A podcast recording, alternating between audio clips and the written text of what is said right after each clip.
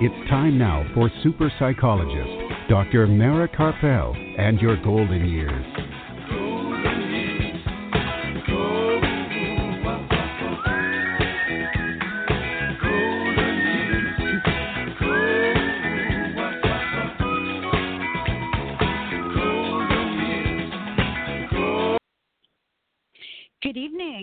To Dr. Mara Karpel and your golden years this evening and every Sunday evening at 5 p.m. Central Time and that's 6 p.m. Eastern Time right here on blogtalkradio.com and on drmarakarpel.com. And now we're also on Apple Podcasts. And today is Sunday, February 2nd, 2020. It's Super Bowl Sunday and Groundhog's Day. And I'm told that the groundhog has predicted an early spring this year. and we're back live in Austin, Texas, where it appears that spring has already sprung. It was 78 degrees today when I was outside. I can't, it's only February 2nd. What's going on? Um, So we're here in Austin, and Art Mendoza of Accomplice Entertainment, producer of this program, is here making the show run as usual. And we have a, an interesting and packed show this evening as usual. And first, in a little while after the break, we'll be joined on the phone from Philadelphia by Professor of Education, Dr. Zakia Y. Gates. Dr. Dr. Gates refers to herself as an intentional, transformative, culturally responsive social justice professor of education. And she'll join us to discuss what that means, as well as social justice, diversity in education, as well as why irrational thought is now the new intelligence. And then later in the program, Art Mendoza of Accomplice Entertainment and producer of this program will tell us more about what to expect during his productions at the South by Southwest Music Festival this year, uh, next month, coming up next month. And along the way, I'll discuss some more tips from along the passionate journey and how to get through some of those rougher times when we're hitting walls. I think it's usually around this month that people start to realize that they're not making as much progress, perhaps, that they thought they would at the start of the year. So I'll give some tips for getting through the rough spots. And throughout this evening's program, we will have time to take your questions. So if you have any questions or comments for me or for my guests, please feel free to give a call. The toll free number is 855 345 4720. That's 855 345 4720. Or you can email your questions to me and I will read them on the air. And my email address is Dr. Mara, that's D R M A R A, at drmarakarpel.com. D R M A R A K A R P E L com.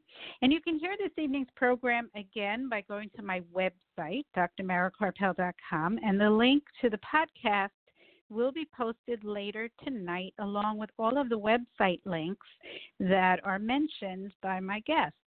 And you can also hear the podcast as soon as five minutes after the show ends by going to Blog Talk Radio. That's B L O G talkradio.com slash your golden years. And I'm also told that the podcast will pop up on Apple Podcasts now that we're on Apple Podcasts. And for information from this show and updates about upcoming shows and to learn about previous programs, to listen to previous programs, go to drmarakarpel.com and also blogtalkradio.com slash your golden years. And all of our previous programs since we've been on Blog Talk Radio, are now posted on Apple Podcasts. And to find out about upcoming events and future shows and information about um, the South by Southwest Music Festival, as well as to see blogs that I have posted, etc., go to my Facebook page. Follow me on Facebook, and you'll get all of the up to date information. And that is Dr. Mara Karpel, your golden years. And if this is the first time that you're tuning in, I'm a licensed psychologist from New York City, practicing in Austin, Texas, and the Rio Grande Valley of Texas. And I work with adults of all ages and have a specialty of working with seniors and caregivers. And for the past few years, I've also been evaluating veterans for PTSD. And part of the time, my office is in my office is here in Austin, Texas, and part of the time I occasionally go to the Rio Grande Valley of Texas. And if you want to contact me, you can send me an email to Dr. Mara at drmarakarpel.com, or you can go through my website at drmarakarpel.com and click on Contact. This evening's program is produced by Accomplice Entertainment, Postal Productions, and Psyched Up Productions and sponsored by Dr. Ronald DeVere, neurologist, memory specialist, and author of the book, Memory Loss Everything You Want to Know But Forget to Ask. To make an appointment with Dr. DeVere at his memory clinic in Lakeway, Texas, or to purchase a copy of his book, you can call him at 512 261 7909 or send him an email to rdevere that's R D E V E R E at austin.rr.com. And his book is also available on Amazon.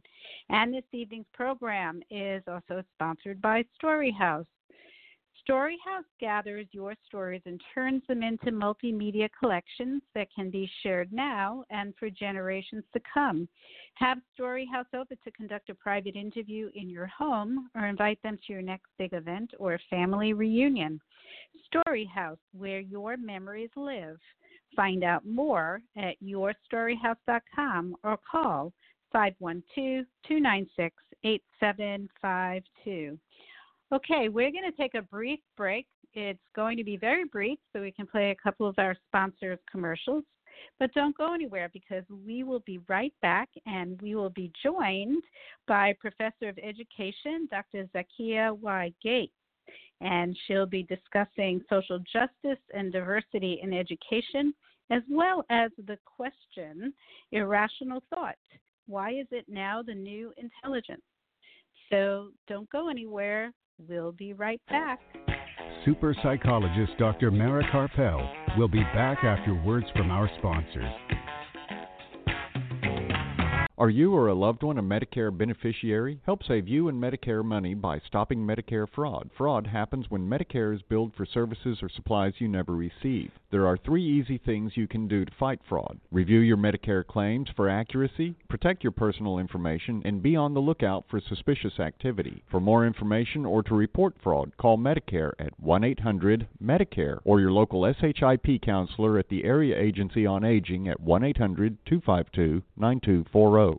Dr. Mara's book, The Passionate Life Creating Vitality and Joy at Any Age, is now available on Kindle and in paperback at Amazon.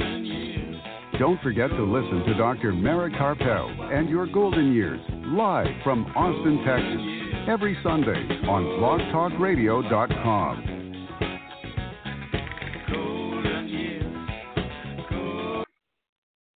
All right, and we are back. If you're just joining us, this is Dr. Mara Karpel and Your Golden Years right here on blogtalkradio.com and on drmarakarpel.com. And now joining us on the phone from Philadelphia, we have Professor of Education, Dr. Zakia Gates. And Dr. Gates is here to talk about social justice and diversity in education and a few other interesting topics. Welcome, Dr. Gates. Thank you so much for having me. And thank you for joining us. And I just want to mention um, that there's a slight delay when we speak like this. It just helps to keep that in mind. Um, okay. How are things? How are things back in Pennsylvania? Um, actually, things are fine. You know, in spite of the the most recent tragedy that happened last Sunday with, you know, our fellow man Kobe Bryant and his yeah. daughter, the unfortunate accident. So, um, you know, Philly is you know, still in that mourning and grieving stage. And my my prayers and condolences to his wife, his beautiful wife, his his daughters, his mother and father, and his sisters. So it's. But other than that, you know, we're we're holding up here. We're we're doing pretty yeah, good. Yeah, he's uh, he yeah. was from Philadelphia. I was thinking yes. I was so focused on LA that I forgot about Philadelphia. But we yeah. heard about that news right before we went on air last week. So oh yeah, that was very sad, very sad yes. news. Yes, yes.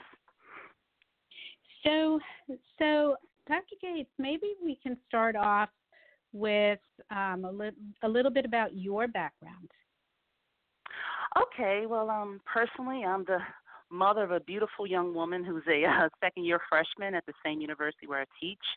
Um, Mm. But life for me started almost 47 years ago, or at least it'll be 47 years this month. Um, growing up in the city of brotherly love, Philadelphia, um, beautiful family that I've come from.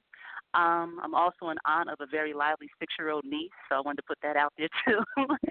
but um, but professionally, I have been in the field of education for almost 26 years in positions that stretch from middle level education to a director of education in a juvenile facility, um, ed specialist, instructional coach, and now I am, according to my university, a um, assistant professor of teacher education, where I currently teach undergraduate and graduate level students on how to be teacher professionals using a social justice lens in the framework.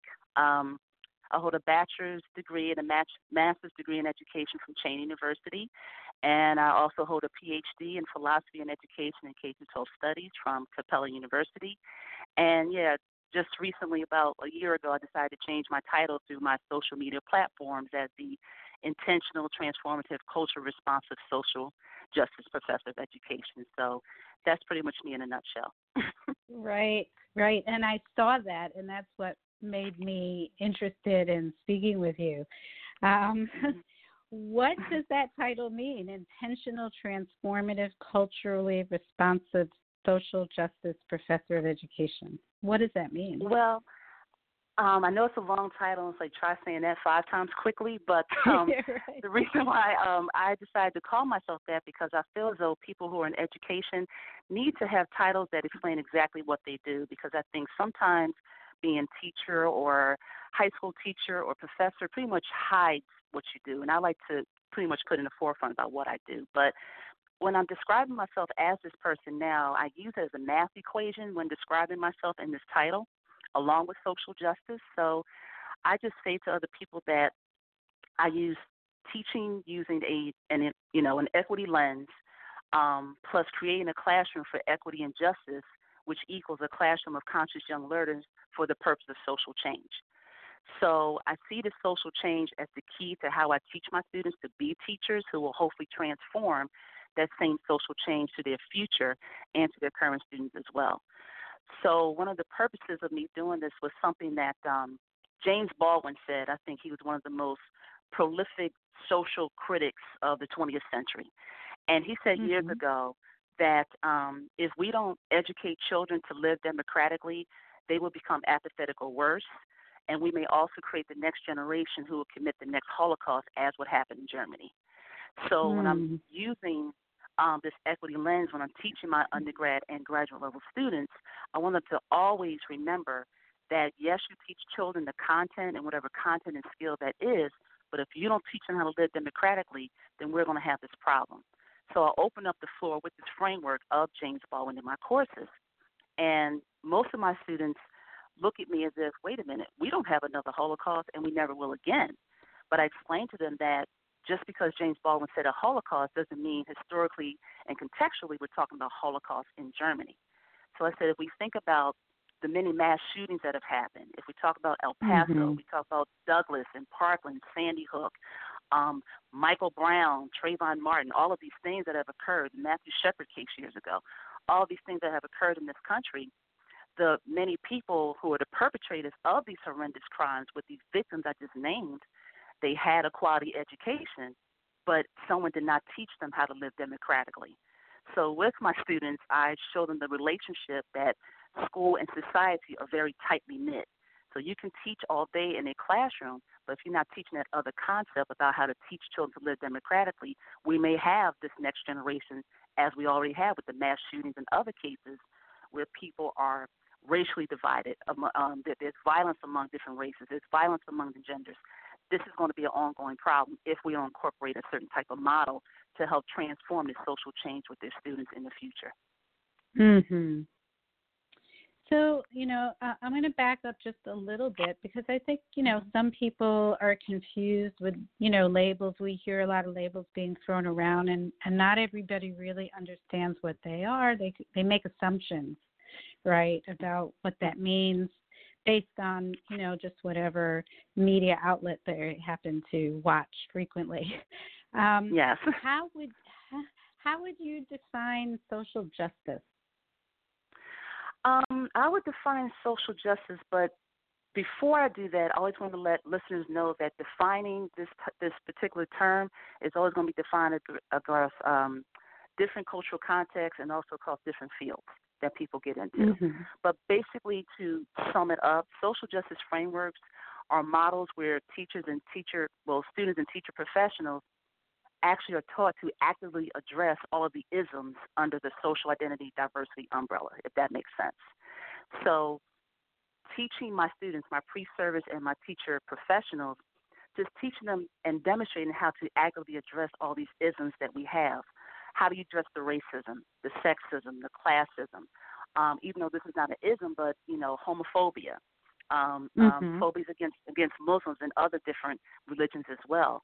But it's so important to use that framework, but not only in the K 12 context, but also it's most important for professors who are preparing students in teacher ed courses so they can become cognizant of the changing demographics that are currently in their schools and other institutions of higher learning. So it's important to make sure that this framework is used effectively in order for us to address how our social locations in society play a huge role on how we respond to these worldviews. So if I go back to the demographics and using this model to actively address, I teach my students that all of these changing things that are happening in your classrooms, if you're white and female and middle class, especially, which 63% of the teachers going into this field are white, female, middle class, how mm-hmm. do you think that you're going to reflect on them? This is not to say that white teachers cannot do it. I have wonderful students who are in field experiences right now, and they do a wonderful job and they they tap into what's called the culturally responsive pedagogy lens in order to teach children of color and what's more relevant for their backgrounds as well. But if that's not addressed to actively address it, then you just might as well throw this model out the window. But it's so mm-hmm. important to use, especially with the changing demographics that are currently happening. Um, I know years ago when I was teaching in middle school, I found myself doing that, but I never knew that it was called social justice. I knew it was called something, but I couldn't put a name to the face about it. So in my classrooms, when I was a middle school teacher, we would cover certain concepts in social studies. And I find that in social studies, you can look at it from different angles. However, when I grew up, which was in the Gen X uh, generation, everything uh-huh. was pretty much cut, cut, dry, and mundane. So Abraham Lincoln freed the slaves. That's what it was. There was no other angle to that. Um, George right. Washington was the first president. There was no other angle to that. It's just this is what it was, and this is what you were taught, and this is what you went on. But growing up and becoming a teacher myself, I knew that something was wrong with that particular narrative. So I teach my pre-service teachers now in a lot of my courses to make sure that you teach your you teach your students to counter those narratives. So with this social justice model, I incorporate a theory called critical theory. So when I do this, I let my students know that this critical theory is primarily used in the literature. However, we take a step further, you can also use it in social studies. So one of the concepts that I bring up to my students is this. Um, I tell them that um, about the westward expansion or what they call the manifest destiny. And I said, okay, you have a classroom of fourth and fifth graders, and you're going on about how Thomas Jefferson had this ideology that 7 million Americans can migrate west and secure land and property. But I said, if you want to get into that social justice framework, that's one side of it. But to secure land and property, you have to ask your students, or maybe they can challenge you. Well, that's what Thomas Jefferson said. What would the native indigenous people think about that who already owned the land in the first place? Mm-hmm. So it's just it's helping my students to help their own students to become more engaged citizens in the world to look at things from another angle. But not to take away from what they already come with, if that makes sense. So I want my right. students to come into my classrooms with these knapsacks that they already have, and that's fine. So my job as their professor with this model is to develop that knowledge, but also deal with the other side of the dispositions that they already come with. and then pretty much synthesizing all that together so they can more so become those engaged citizens in the world, but also pass that along for the purpose of social change. Because if we don't do that, as James Baldwin said, this generation, the next generation, and the next generation will become apathetic or worse, and we could have another Holocaust as what happened in Germany. Mhm.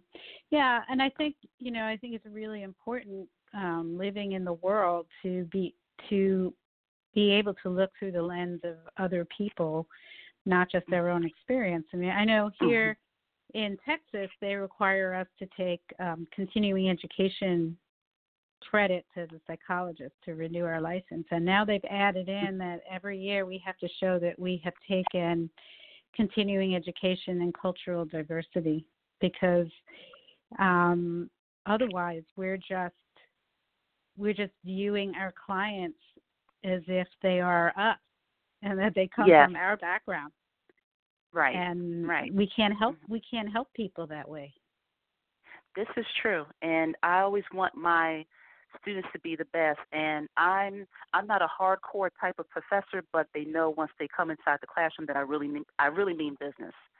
And that's where my intentional part comes in. That's where my transformative piece comes in. And the social justice is just there because I want them to be. I don't really believe in the good teacher. I don't really know what that means. I don't know what a good teacher is or what that person looks like and what they sound like and who they are. I measure things based on effectiveness and what works, what methods that you're currently using, so that when I look at your students in your classroom, I can see social justice that's going on. I can see the smiles on their faces. I can see where their bodies kind of shift because it's something that you said that really helped them to resonate in the content. So growing up, we were always told what's a good teacher, what's a bad teacher. I've seen plenty of them, Mhm. but I haven't really seen a good teacher. I've seen more effective. So that's what I try to Right. use as a measurement as well in my co- in my courses. So, so let me, uh, you know, uh, you you touched on this a little bit, but um, I want to I want to talk about it a little bit more. And that, you know, Mhm. we we appear to be at a crossroads right now in this in this country and really in the world. Um, Mhm. You know, with all of the divisiveness that's going on in this country, at the same time, I think we have a real opportunity um, because the nation is becoming so much more diverse. Whether people like that or not, it's a fact. It is becoming diverse. And so it's an opportunity, really, um, if we go, if we take the path that you're that you're talking about, rather than you know Yeah. isolating ourselves and and building fences around our own you know around our own space. So um so that even for those of us who are not involved in academia or education at this time it's really really important. And i guess i uh, uh, uh, the question i have for you is that what would listeners who are not involved in academia setting what would you like them to know what do you think what information would you like them to have going forward you know even though they're not teachers or um, you know in that setting Okay. Um, I would say that first, and I know I said earlier that social justice is defined differently, but at the same time, this framework can be used anywhere. And since we're just specifying on education, I can I can make it into a broader perspective as well.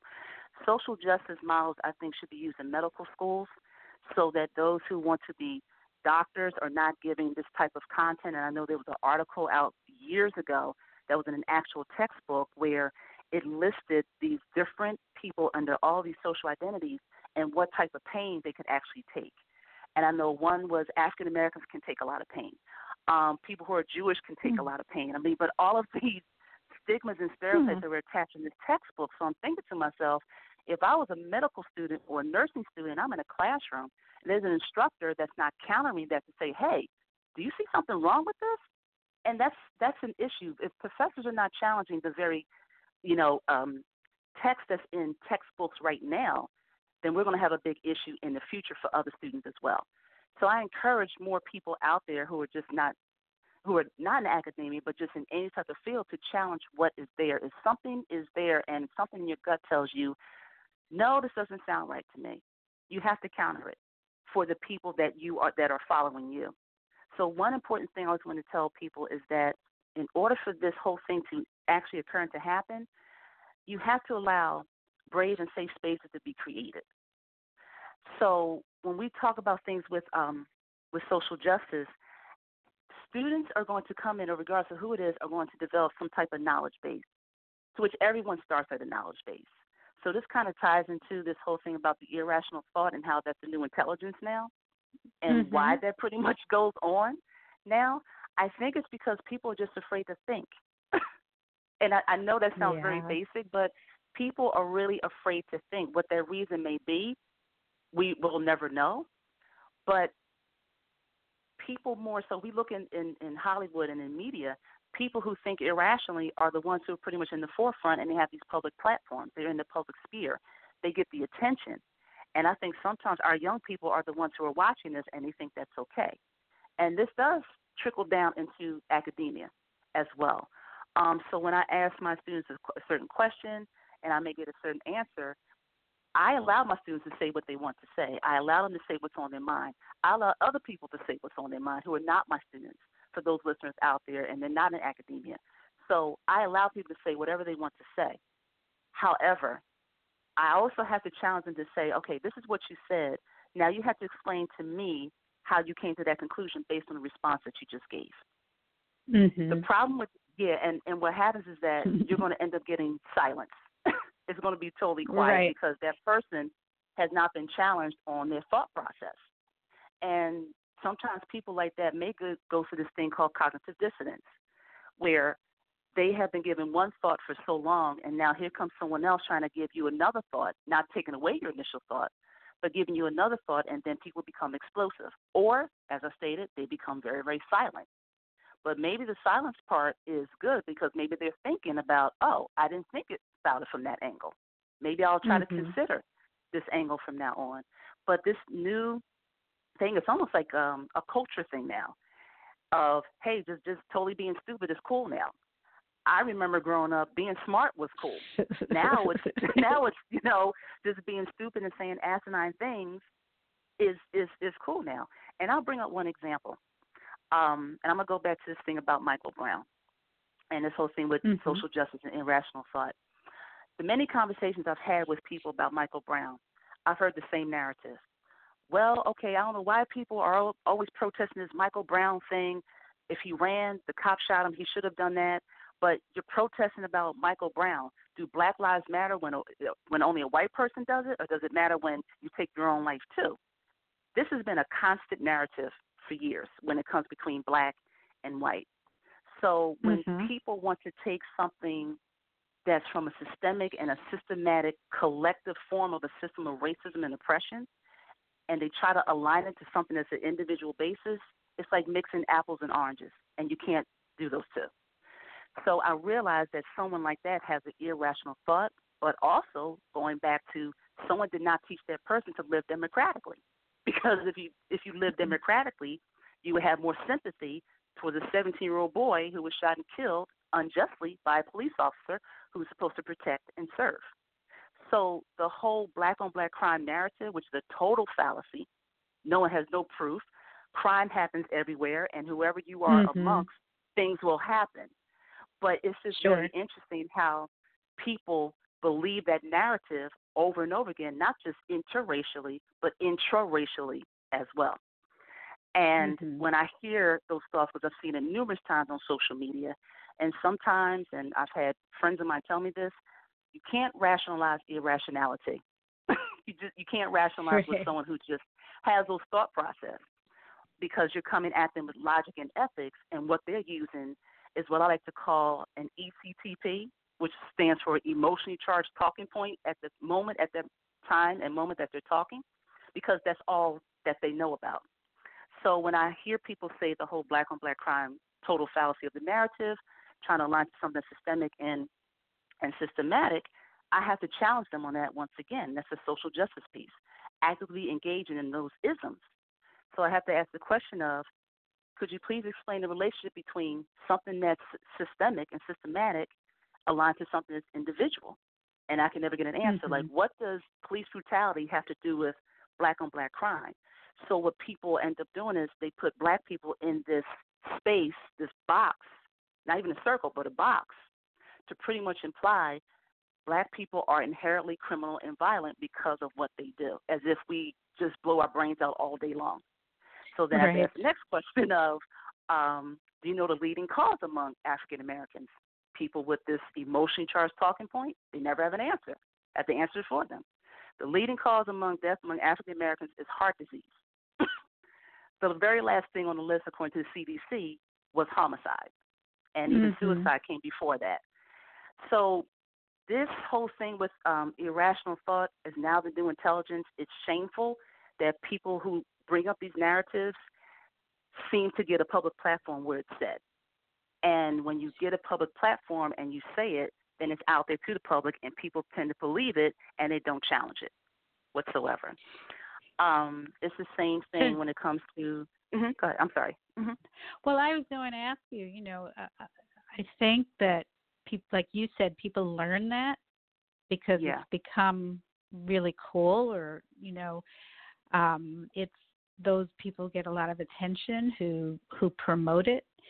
How yeah. can how can we people who are really interested in in living you know an intelligent life how mm-hmm. can they how can they um keep from getting pulled into that trap because i think i think you're right i think sometimes it's almost like brainwashing because if you watch the same thing over and over again and you hear the same message over and over again um, mm-hmm. without opposing messages, you believe it.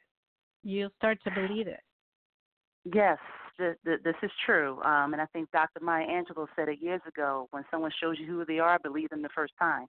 And people like that, they're showing you exactly who they are and the narratives and the false narratives that they putting out putting out there. But the I think what people can actually do is know that there is always another side. But the problem is people are not mm-hmm. cognizant or aware that there's another side.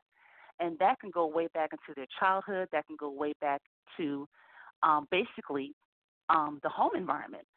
So if we talk about um, some of the different generations, now my daughter is currently gen- her generation is Generation Z, so she's between millennial and Gen Z. So I'm Gen X, and I realize in the Gen X um, generation that we see things black and white and shades of gray.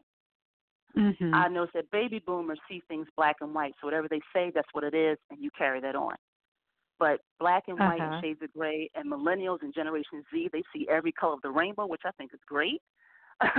so right with with social media out there, there are opposing views and other views. It's just helping millennials and Generation Z, to which these narratives are more so geared towards, is helping them to navigate to find that information. So that mm-hmm. not only starts at home, mm-hmm. but that's also in the context of a classroom, whether it's K through 12, academia, a med school, nursing school, law enforcement, wherever it may be. Someone has to right. be there to say, this is how you navigate, this is what you find. Or how about this? Let's dissect this. Does this even sound right to you? How does that sound to you? What lens are you using to actually say, okay, yes, that's fine. I'm fine with that type of information. But just asking those type of questions. This generation yeah. today, they like more questions. They don't want anyone talking to them. And right. I totally get that. you know, I don't like being talked right. to half the time, but they like more questions. They like the more Socratic way. You know, tap get into my brain. So if we're right. not tapping into their brains, they're going to tap out. And yeah. it has nothing to do with the cell phones. mm-hmm. You know, right? It's, no, it's you're us. right. It's, it's our generations. You know. Yeah, I you know you and I both went through PhD programs, and I know that they it, I was taught that I had to question everything, and you know, and show evidence for every conclusion that I came yeah. to. But if you're not going for a PhD, how often are you given that opportunity to, you know, or really forced in a way to come up yeah. with rational reasons for everything that you you know that you see. And and to be able to look at things skeptically and say you know is this really that is it, does this make sense? Like you're like right. you're saying. Um i think that it's very easy now for people to just get an you know get the answer that they want and then take that as the truth Yes, and I'm glad you brought that up because there was a um a video by the late great George Carlin, the comedian. mm. yeah and he him. went into yes, he he went into this whole analysis and it, it's just a it's it's about an hour long, but there's a timestamp where he actually talks seriously about um the makeup of America and the so-called American dream and explaining how the only way for you to actually believe the American dream is to be asleep to actually believe it. But Mm. he gets into this whole analysis about critical thinking and why we live in a country to which he called the big brother or the big businessman and he used other profane words that I won't say of course, but he was Right. basically talking about like why this country doesn't want us to think in a certain way and his idea of that and I agreed to this was the whole idea of control and domination. How is it that Mhm. I can create a, a country or a world full of robots, which bots are now trying to take over as the new artificial intelligence? So we don't we, we think irrational as a new intelligence, but we're using other technology to do the thinking for us as well. And right that's why for years I've always had a problem with Google. It's it's a great concept and it's a great search engine, but sometimes people are using that even to try to spell certain words and they put in the first three and the words just come right up. You know, so I'm thinking Right. to myself, what do you, what do you need me for? In a way, Mhm. you know, as Mhm. far as academia is concerned. But um but yeah, well it even starts in the home wikipedia environment. right Yes, even Wikipedia, which um which at, can at be another manipulated by it can be manipulated by anyone Exactly. And I explain to students now when they have to do research that please, whatever you do in APA format, Wikipedia is not acceptable for me or anyone else. You cannot use Mhm. Wikipedia for your research. Please do not use in your presentations is not acceptable. And they kind of, you know, they get upset about it, but as the semester progresses, then they start to understand that Wikipedia is, like you said, manipulated, but you can edit, you can do anything you want to it. I can make you believe anything in Wikipedia anything. right So I say, no, Mhm. Wikipedia is not to be used at all in this class. Other people, that's fine. That's not fine for me at all. I want you to go through the search engine, Google Scholar, the, the library, academic journals, APA, in text. This is what I want. And that's what I expect from them. So I set the bar very So I- high.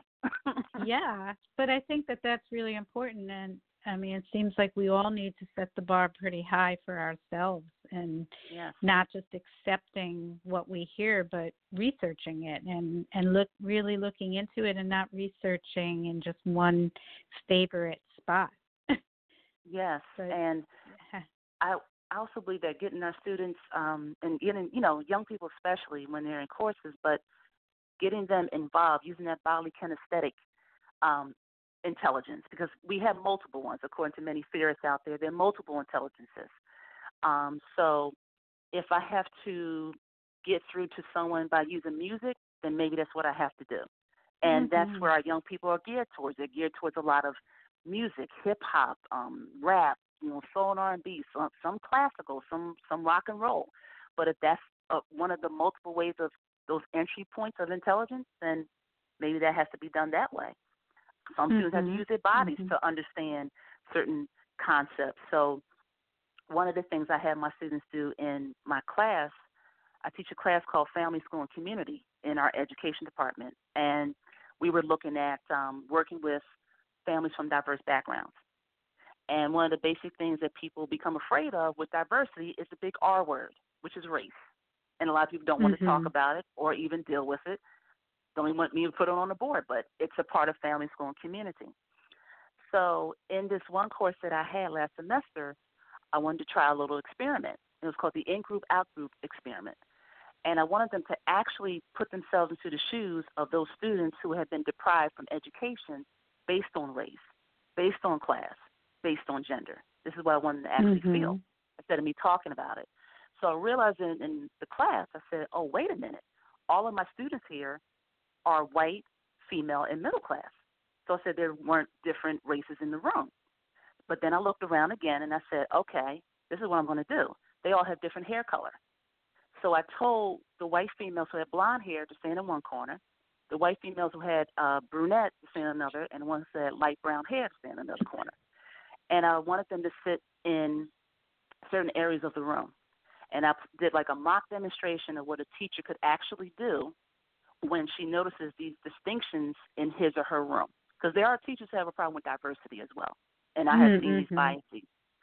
And what I did was I had the blonde haired girl sitting in the very front as the in group. Everyone else was on the out group. And I started to teach. So when I started to teach, I wanted to take some notes about what I was doing. So I gave all the attention to the white girls who had brunette and light brown hair. I paid no attention to the girls with the blonde hair. So if they asked a question, I went over their heads, I went to someone else. So after this experiment that I did with them, um, I asked them certain reflection questions. And I said, Now, how did you feel about that? And the blonde haired girls were the first one to say, Okay, Dr. Gates, I didn't like it, and I felt like a dumb blonde. And I said, Well, why did you feel that way? Mm. And she said, Because I felt ignored. I'm always used to getting the attention. You didn't look at me, you didn't pay attention to me, but everyone else you paid attention to. I said, Okay, so here's the point of this this does happen in classrooms, whether it's in urban settings or suburban settings. So I said, as teachers or pre service teachers who identify as white and as female and middle class, you have to remember that you may not be the reflection of your students in your classroom, but this is how you can deal with this because we all carry biases inside of the classroom. Right. So if we can't deal with the diversity, then maybe we're in the wrong field. Because in mm-hmm. this field of mm-hmm. education, you have to drop that knapsack at the door. So after that was done, they started to understand that. Yeah, so, that's um, powerful. So, yeah, that's powerful. Yeah. So, so Dr. Gates, we're we're about running out of time, but before you go, I would love it if you have, um, you know, any information about how people can find out more information about about what you're what you're teaching. This is a really important topic. Oh, sure. Um, people can reach me um, on Twitter at ph zakia z as in zebra a k i a. Um, they can reach me via Facebook at Zakia Gates, um, LinkedIn at Dr. Zakia Y Gates, or they can um, go to my direct email at drdrgates218 at gmail.com. Okay. Um, I am writing that down because I'm going to post that on the website post uh, later this evening about this show so that if people didn't have their pen and paper ready, they could just go to my website and find the post about this show and it'll all be there. So thank you. Um, thank, thank, you, for so being much. on this program. This is really an important topic, and I would love to have you come back in the future because I know there's a lot more to talk about. Oh, yes, definitely. I look forward to it. Thank you so much for having me. All right. Okay. You have a good evening. You do the same. Thank you so much. All right. Thank you. Okay. Take okay. care. Bye bye. Bye bye. All right. We're going to take a brief break. Um, don't go anywhere. We have lots more to come, and we'll be right back.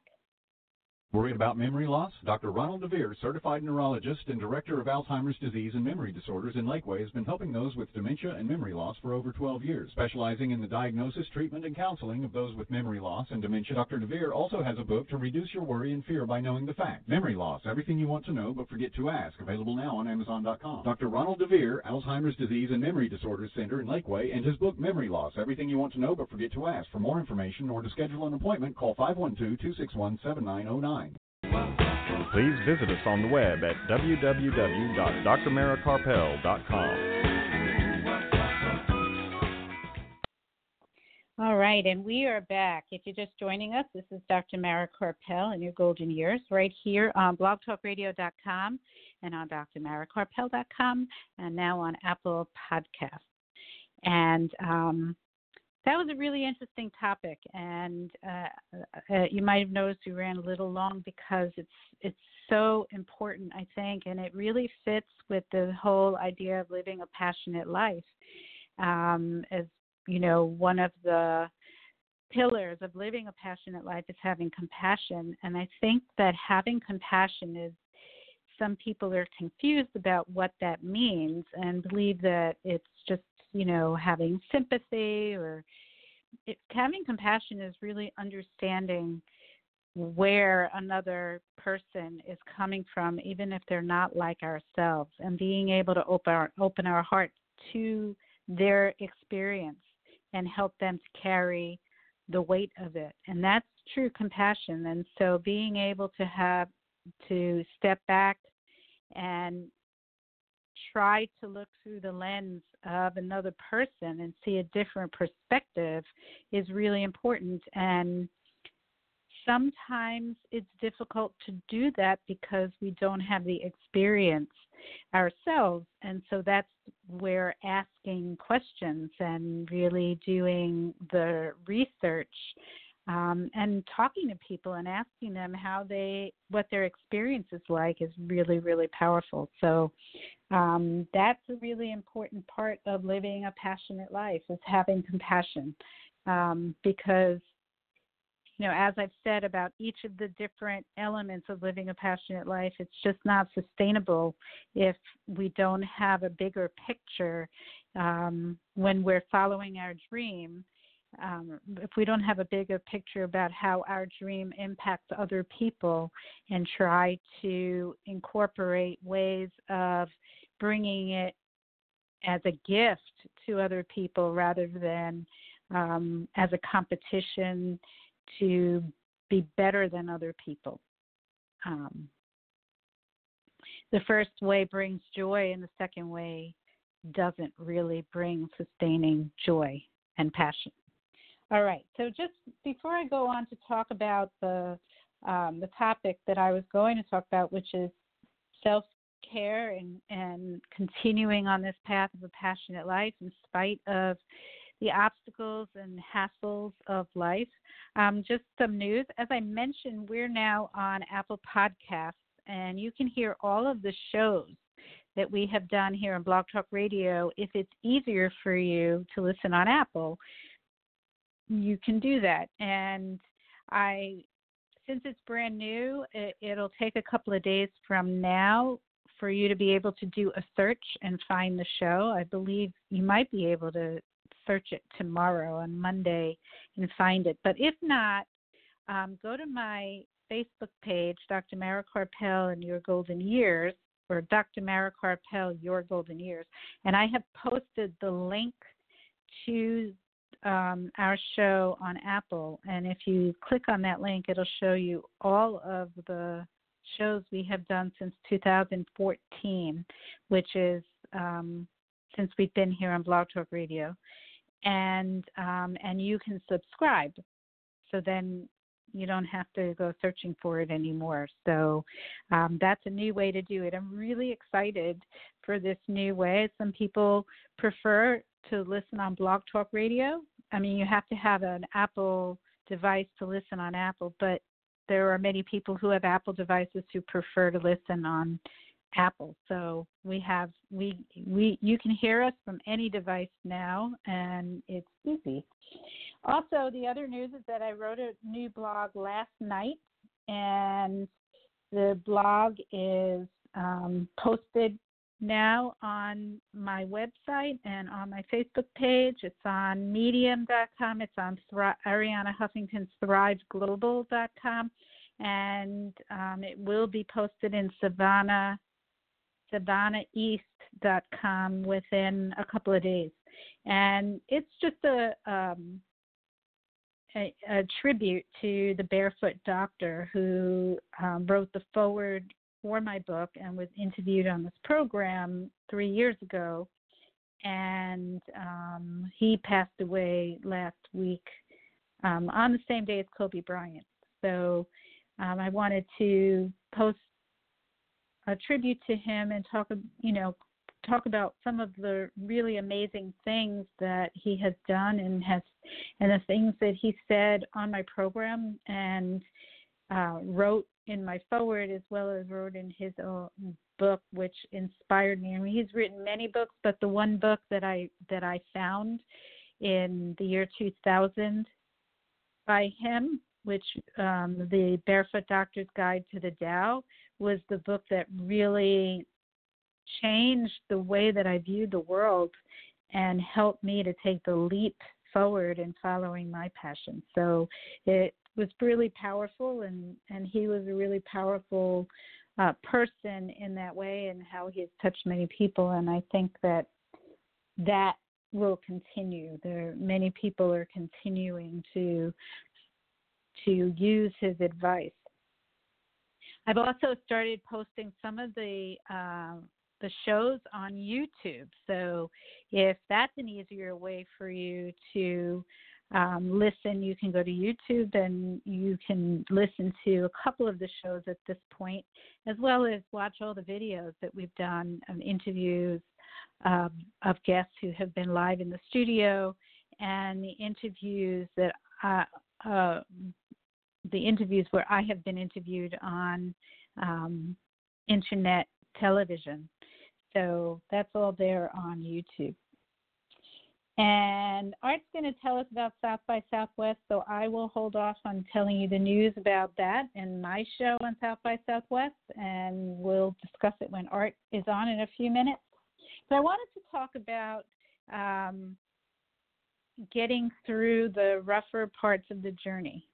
So, you know, I know a lot of people set new intentions on January 1st and they expect that by February they're really rolling and life comes along and slows things down or even throws them off the path. And I found at the end of December, beginning of January, as I had mentioned in previous programs, that I was having a hard time. I had hit a wall. And so I started to really focus on um, self care and looking at the parts of my life where I really wasn't doing a good job of taking care of myself. So I was really good at giving advice to other people and talking about these essential pillars of living a passionate life, um, which are really important the compassion and gratitude and generosity and letting yourself dream and taking action towards your dreams very important. But i wasn't taking care of the foundation which involves self-care. And i was eating right i was getting enough sleep and i was exercising. But there are other elements to self-care than that. And if we don't take care of those things eventually it's hard to keep going and the, those pillars will start to crumble. So, what I found for myself was that setting limits was really important. And setting limits um, for me involves being able to say no to things that uh, that really um, won't help me or other people um, and are not really helpful on this path and will wear me out. So, not constantly say, saying yes to people, but sometimes saying no, and also limiting my time. Um, at you know, if somebody calls and they they want to talk about something, being a, if they call at a time when I am in the midst of doing something, working on a project that I need to do, or working on my work, um, my living, my livelihood, or or um, it's at a time when I'm doing something to take care of myself, taking a break, doing meditation, exercising, any of those things, then unless it's an emergency, I don't take the call or I let that person know that hey, you know, I'm I need to keep it brief because I don't have a lot of time right now and maybe we can finish talking at another time. Those are really hard to do. And I had come across the book by Cheryl Richardson called Extreme Self Care.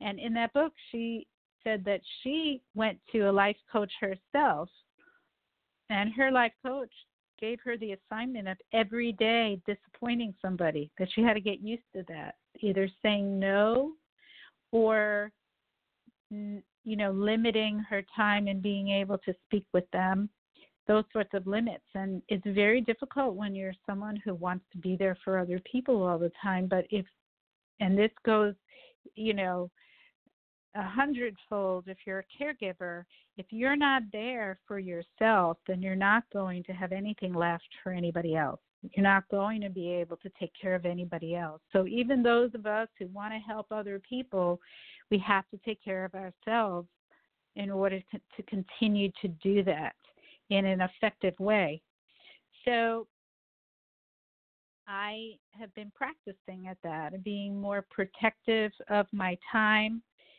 that also involves putting limits on myself in terms of not going down rabbit holes, as a friend of mine called it.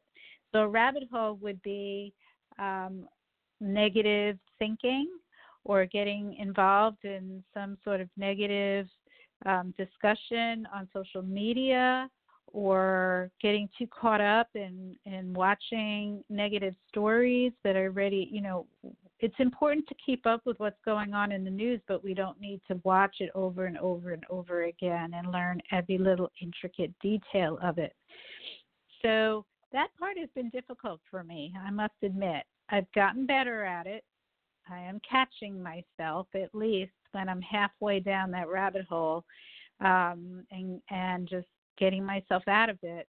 Um, and that's okay. All of these, anything that you're doing that's new and breaking a habit, you're going to slip. You're to, you're going to um, do the thing you said you weren't going to do. But if you, the more you practice, the quicker you catch yourself and correct, self correct. So that's really the goal right now is self correction until you get to the point where you've created a new habit of not doing it at all. So berating yourself for um, going back to your old habit is not helpful. Now you've added another negative to the whole thing, self self berating. That's not helpful. Um, so catching yourself and realizing being able you know that's important when you notice it and you can say well how did that feel when i did that? It didn't feel good. I felt like i wasted time. I started getting negative. It started taking away my energy um started draining me. All of those things are are good things to notice and remember to keep you from doing it again or to start to decrease the amount of time that you do that. So that was really the main thing that I was feeling when I felt like I hit the wall and I and I have found that with most people when they talk about it with me is that feeling of being drained, the feeling of having no energy, not enjoying what you're doing, the, even the things that you are your passion somehow lose their um, the joyful quality and that's because you're being drained by the other things. It doesn't mean that you're on the wrong path. It means that you're allowing the negative to pull away your energy. And when you don't have energy and when you're going down that negative path then you do lose joyfulness um, and the ability to um,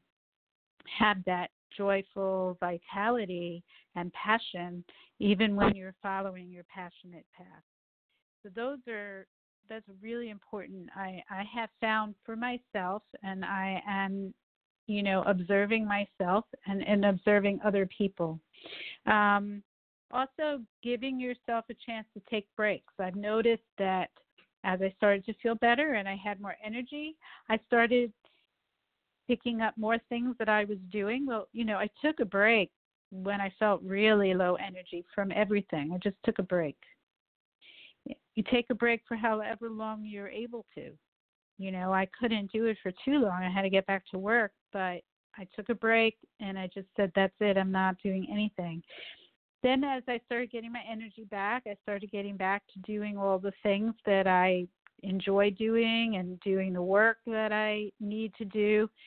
And um, and I start feeling like, oh, I'm doing well. I feel good. Okay, whatever this was, it passed. I feel good. And then I realized I was starting to take on too much all over again. And I could feel that little nudging, that little, hey, you're going to start to burn out again. You're going to start to lose your energy and I would feel like my energy was starting to wane and I realized I wasn't I was back in the same pattern that got me into that place in the first place. So I have to remind myself and I have to be really rigid about it. Take a break. You need to take a break. So even if as things are going along really well and you're really doing fantastic and everything is going great, you need to work in breaks where you just take a walk, meditate, um, draw, listen to music, just do something different, take some breaths.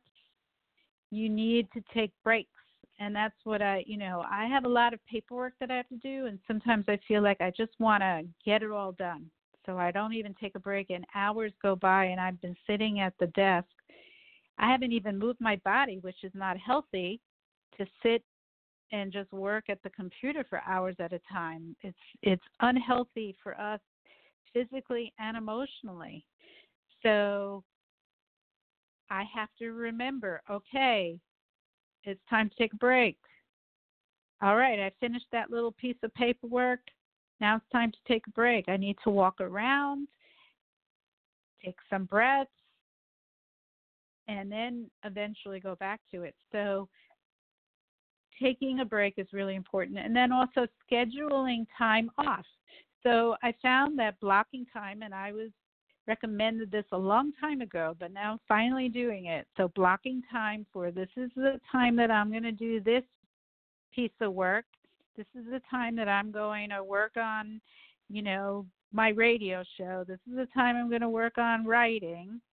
And in the middle of those, I'm going to schedule time off from all of that so even if it's a day off where I know that okay, I don't have anything due on that day and there's nothing that I no deadlines that have to be met on that day, I'm going to take that day off and just relax and do whatever I want to do and not feel guilty about it. So that's the hard part, of course, is I'm so used to doing stuff all the time that I feel guilty when I'm not doing anything. But it takes getting used to. There's going to be dis- discomfort whenever you change your behavior. When you start to do something new, it's going to be uncomfortable. And when it's scheduled, it's uh, there's less likelihood that the guilt will last because you can remind yourself that hey, I scheduled this knowing that I can afford to take this time off and that I'll I will have the time to to do what I need to do when I get back to it because I've scheduled it. I'm going to stick to the schedule, and that's it. Um, you know, I have to remind myself to meditate because you know I'm always giving advice to meditate. The the guest last week, Dr. Lawrence Edwards, talked about meditation and how powerful it is, and I still have to remember and remind myself, okay, go meditate, even if it's just for 20 minutes. Yesterday, I fell asleep in the middle of meditation, and I was so upset with myself that I fell asleep. But you know what? I needed the sleep. So it's okay if that happens. But at least I showed up. So showing up is is the biggest part of it. So showing up to meditate, even if you don't um, feel the benefit immediately, over time, you will start to feel the benefit. Um, and so I just want to, before we go to art, I want to end with a few of the lessons that the Barefoot Doctor actually gave about um, dealing with stress and dealing with issues that might drain us and cause us to go down those negative rabbit holes um, when he was on the show in February 2017, so almost exactly three years ago, um, there was a lot of tension going on in the world, and um, there is even more so, I would say, going on today. But at that time, it, it was pretty tense as well. And I asked him, how do we deal with that tension in the world without letting ourselves become drained and, and negative and, and get knocked off course and trying to bring light into the world. I mean, the the benefit of staying on course is not just so that we feel good, which is important, but also because we can be more effective at being a positive in the world and helping other people. And what he said on the show, one of the one of the things you can hear the whole interview if you go to my website, if you go to my Facebook page, if you go to YouTube, I, all the interview is there. Um, but one excerpt from it was everything cycles from yin to yang. It goes from easy to difficult, from good to bad, and the same thing that's good one day is bad the next day, and so on.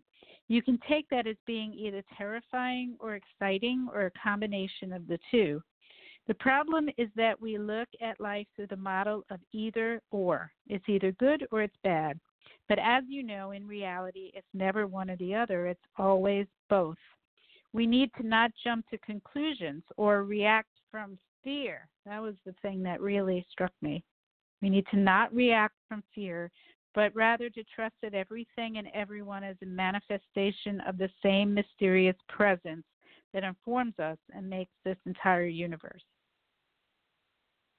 That's one way of keeping ourselves even keeled to not react from fear and to to trust things swing back and forth, yin and yang. And even more importantly, he said, we are one big family. And the more we remember that, we, the more we stop blaming the anti heroes. The more we realize that we're all in this together, that we're all responsible, then each of us has a power from right inside our heart to really powerfully influence the collective. So we really do have that power to bring more positive into the world um, just with one kind act at a, at a time. So re, read, reading what um, I had I had written in my book, that excerpt from the interview, and rereading it reminded me of that, that we do have that power and it has a ripple effect. And as far as following our dreams, no matter our age, in spite of the stress in the world, um, here's a tiny piece of what he wrote in the foreword for my book, which I found really, really encouraging. And this is from The Barefoot Doctor. In this ever increasingly unhinged reality, in which all the familiar structures are morphing or coming off their moorings, it makes sense once you've gone 50 orbits or more around the sun that you stop driving yourself mad trying to conform or keep up and you instead grab the adventure while you still can and with all your wealth of experience and knowledge go forth and have a total ball. So, and just one more thing when when um, the barefoot doctor stephen russell was first supposed to be on my show in 2014 he wasn't able to connect from italy where he was located. And he sent me a message during the live show while he couldn't get the connection to work. And i asked him what he could tell my listeners what he could sent what message he wanted me to tell the listeners who were listening to this dead air. And he said, Tell them life is more fun every day in spite of the hassle. So, with that advice, I want to end that here. And remember to just do it and have a total ball. And speaking of having a total ball, um, Art Mendoza of Accomplice Entertainment is going to tell us about his really fun, really fun productions that he is planning for South by Southwest next month. So, Art, are you there? Hey, Art.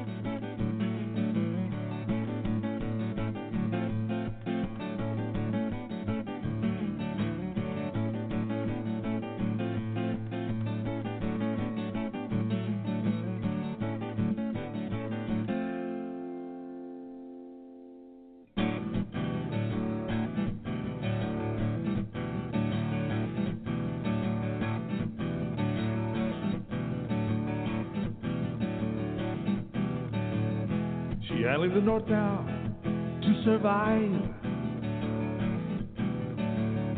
She owed so many people, she stayed alive. If you get in front of her past, she will. She'll eat you alive. It's the truth.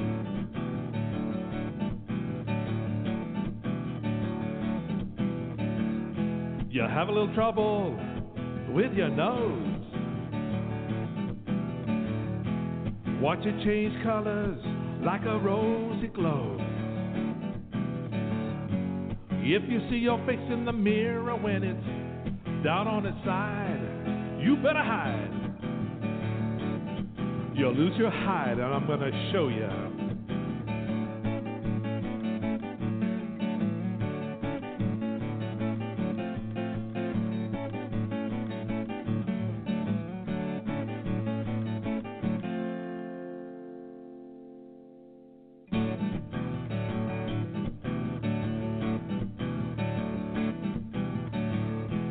Make a transaction, you make a buy. Well, it's all in fashion. You want to try? If you seek the truth from the mountain where it grows and it thrives, they'll say she lied. You better hide.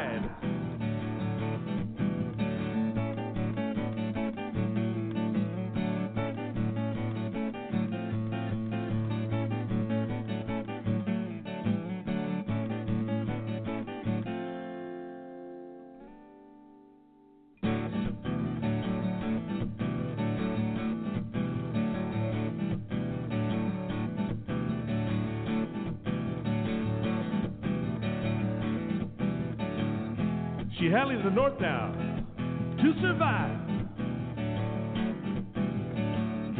She owed so many people and stayed alive. If you get in front of her past, she will. She'll eat you alive.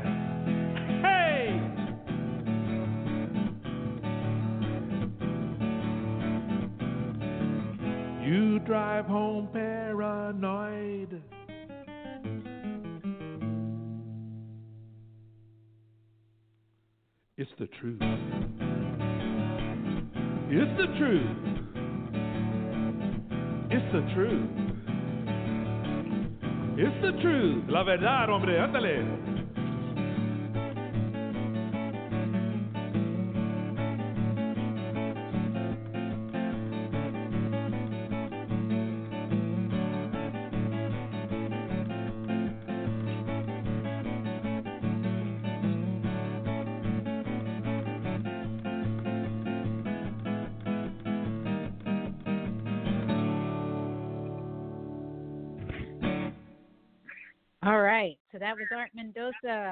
Accomplice Entertainment who playing his own music and Art's gonna talk to us about what's coming up in his productions at South by Southwest Music Festival here in Austin in March. Welcome, Art. Hello. Just wanted to to uh, say that last week I spoke about the 20th of March, which is a Friday, where we'll be shooting your video for the first time of Dr. Mara Karpel in your golden years. And I named all the other bands that are going to be playing after you. And today I said uh, I would go ahead and talk about the Saturday uh, performance, which is on March 21st. And uh, Tomas, the Jazzmanian Devil Ramirez, will be playing with me to do a half of the presentation of Backwards on Purpose. And uh, we'll do that from 6 to 7 p.m. And then uh, after us, Bobby Mack and his band, Bobby Mack Band, will be playing from 7:15 till 10 p.m. And uh, that should be really great because Tomas will probably end up playing with them as well. And mm-hmm. then right after that, Joe James, who I think is really a phenomenal, phenomenal artist, will be playing after that, and that'll be from 10:15 to 11:15. And again at 11:30, a young group out of San Marcos, which I think is another great group that's going to be coming up and doing some great things, is uh, the group called Blevins. So I have them both Friday and Saturday. And uh, it's it's going to be a lot of fun. This is the first time Accomplice Entertainment has taken on two dates for South by Southwest, and uh, should be fun. Should be a lot of fun. I think that. Uh, go ahead. I wanted to um, ask uh, to mention about my show on Friday. You know, I know you talked about Saturday, but um, for listeners who want to come to be part of the audience for my show, which is at six o'clock, what time should they show up? They need to be there. You need to be there at five thirty, and uh, get ready to be seated and everything because this is going to be like a production that you would see at a uh, talk show. It's not something that you see on television that's already edited. It's the actual, you know, production. So you're going to have times where people are going to be moving around, getting uh, videotapings again of the same, uh, like the entrance or of the audience, just so we can get B rolls. So it's interesting that uh, you need to be there a little earlier than normal, and then we start shooting no later than 6:15. But hopefully we'll start at six because the entire production will be 42 minute shoot, which is a standard for uh, television. And uh, so anyway, that's what's going on. We should be having a lot All of right. fun. Yeah. and uh, take us out of here. All right. I just want to let everybody know that we're going to be we're going to have 100 free books of my book at my show that we're going to be giving away to audience members. So And we'll, up. we will also be we'll also be giving more information as we get closer to the date. Yeah. So take us out. All right. All right. So uh, before we get knocked off the air by Art, let me tell you what's happening next week. Um, next Sunday, February 9th, we'll be back with another show live from Austin, Texas. And this time we'll be joined from South Padre Island by sociologist, teen and parent communication coach, and best selling author Laura L. Regan to discuss the issues encountered by grandparents raising their grandchildren. And we see more and more of that, so that's an important topic. And also later in the show, a regular on this program, Paula Atherton in New York City, the great jazz saxophone player, will be joining us um, to talk about her latest record release. And we'll be playing some of her new songs. So I'm excited about that. And we have more. We'll be talking about more on the program. And if you want to hear tonight's program again and read the information from the show and get the uh, website links or any other information that we talked about, go to my website and it'll be posted later tonight along with the, pod, uh, the podcast link, drmarakarpel.com. And also be sure to follow me on Facebook, Dr. Mara Karpel, Your Golden Years. And you can listen to the program in as soon as five minutes from now by going directly to Blog Talk Radio, B L O G, talkradio.com slash your golden years. And you can also listen on Apple Podcast. And again, the link to that will be on um, my Facebook page, Dr. Mara Karpel, Your Golden Years. And it will also be on at the end of it's also at the end of my website link about this program. It's already there. And this evening's program was produced by Accomplice Entertainment, Postal Productions, and Psyched Up Productions, and sponsored by neurologist and memory specialist Dr. Ronald DeVere and by Story House. And special thanks to my guest, Dr. Zakia Gates. And of course, thank you to Art and thank you all for listening. Have a peaceful night and inspiring week. And remember, youth has no age. Good night, everyone. C'est le bon roulé. That is what they. C'est le bon roulé. That is what they. C'est le bon roulé. That is what they. C'est le bon roulé. That is what they all say. Et toi?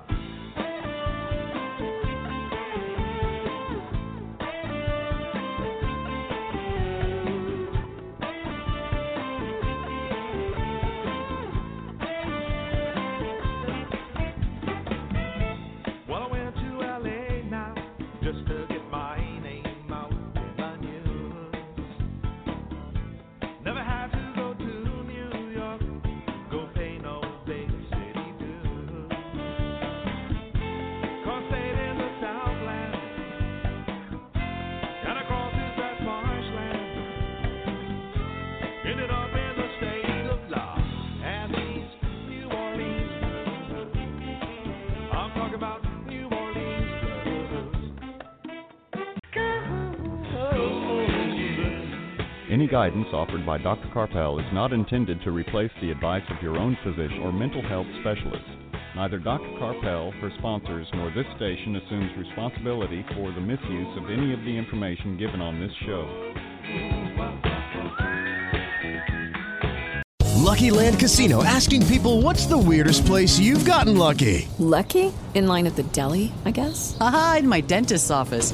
More than once, actually. Do I have to say? Yes, you do. In the car before my kids' PTA meeting. Really? Yes. Excuse me, what's the weirdest place you've gotten lucky? I never win and tell. Well, there you have it. You can get lucky anywhere playing at LuckyLandSlots.com. Play for free right now. Are you feeling lucky? No purchase necessary. Void where prohibited by law. 18 plus. Terms and conditions apply. See website for details.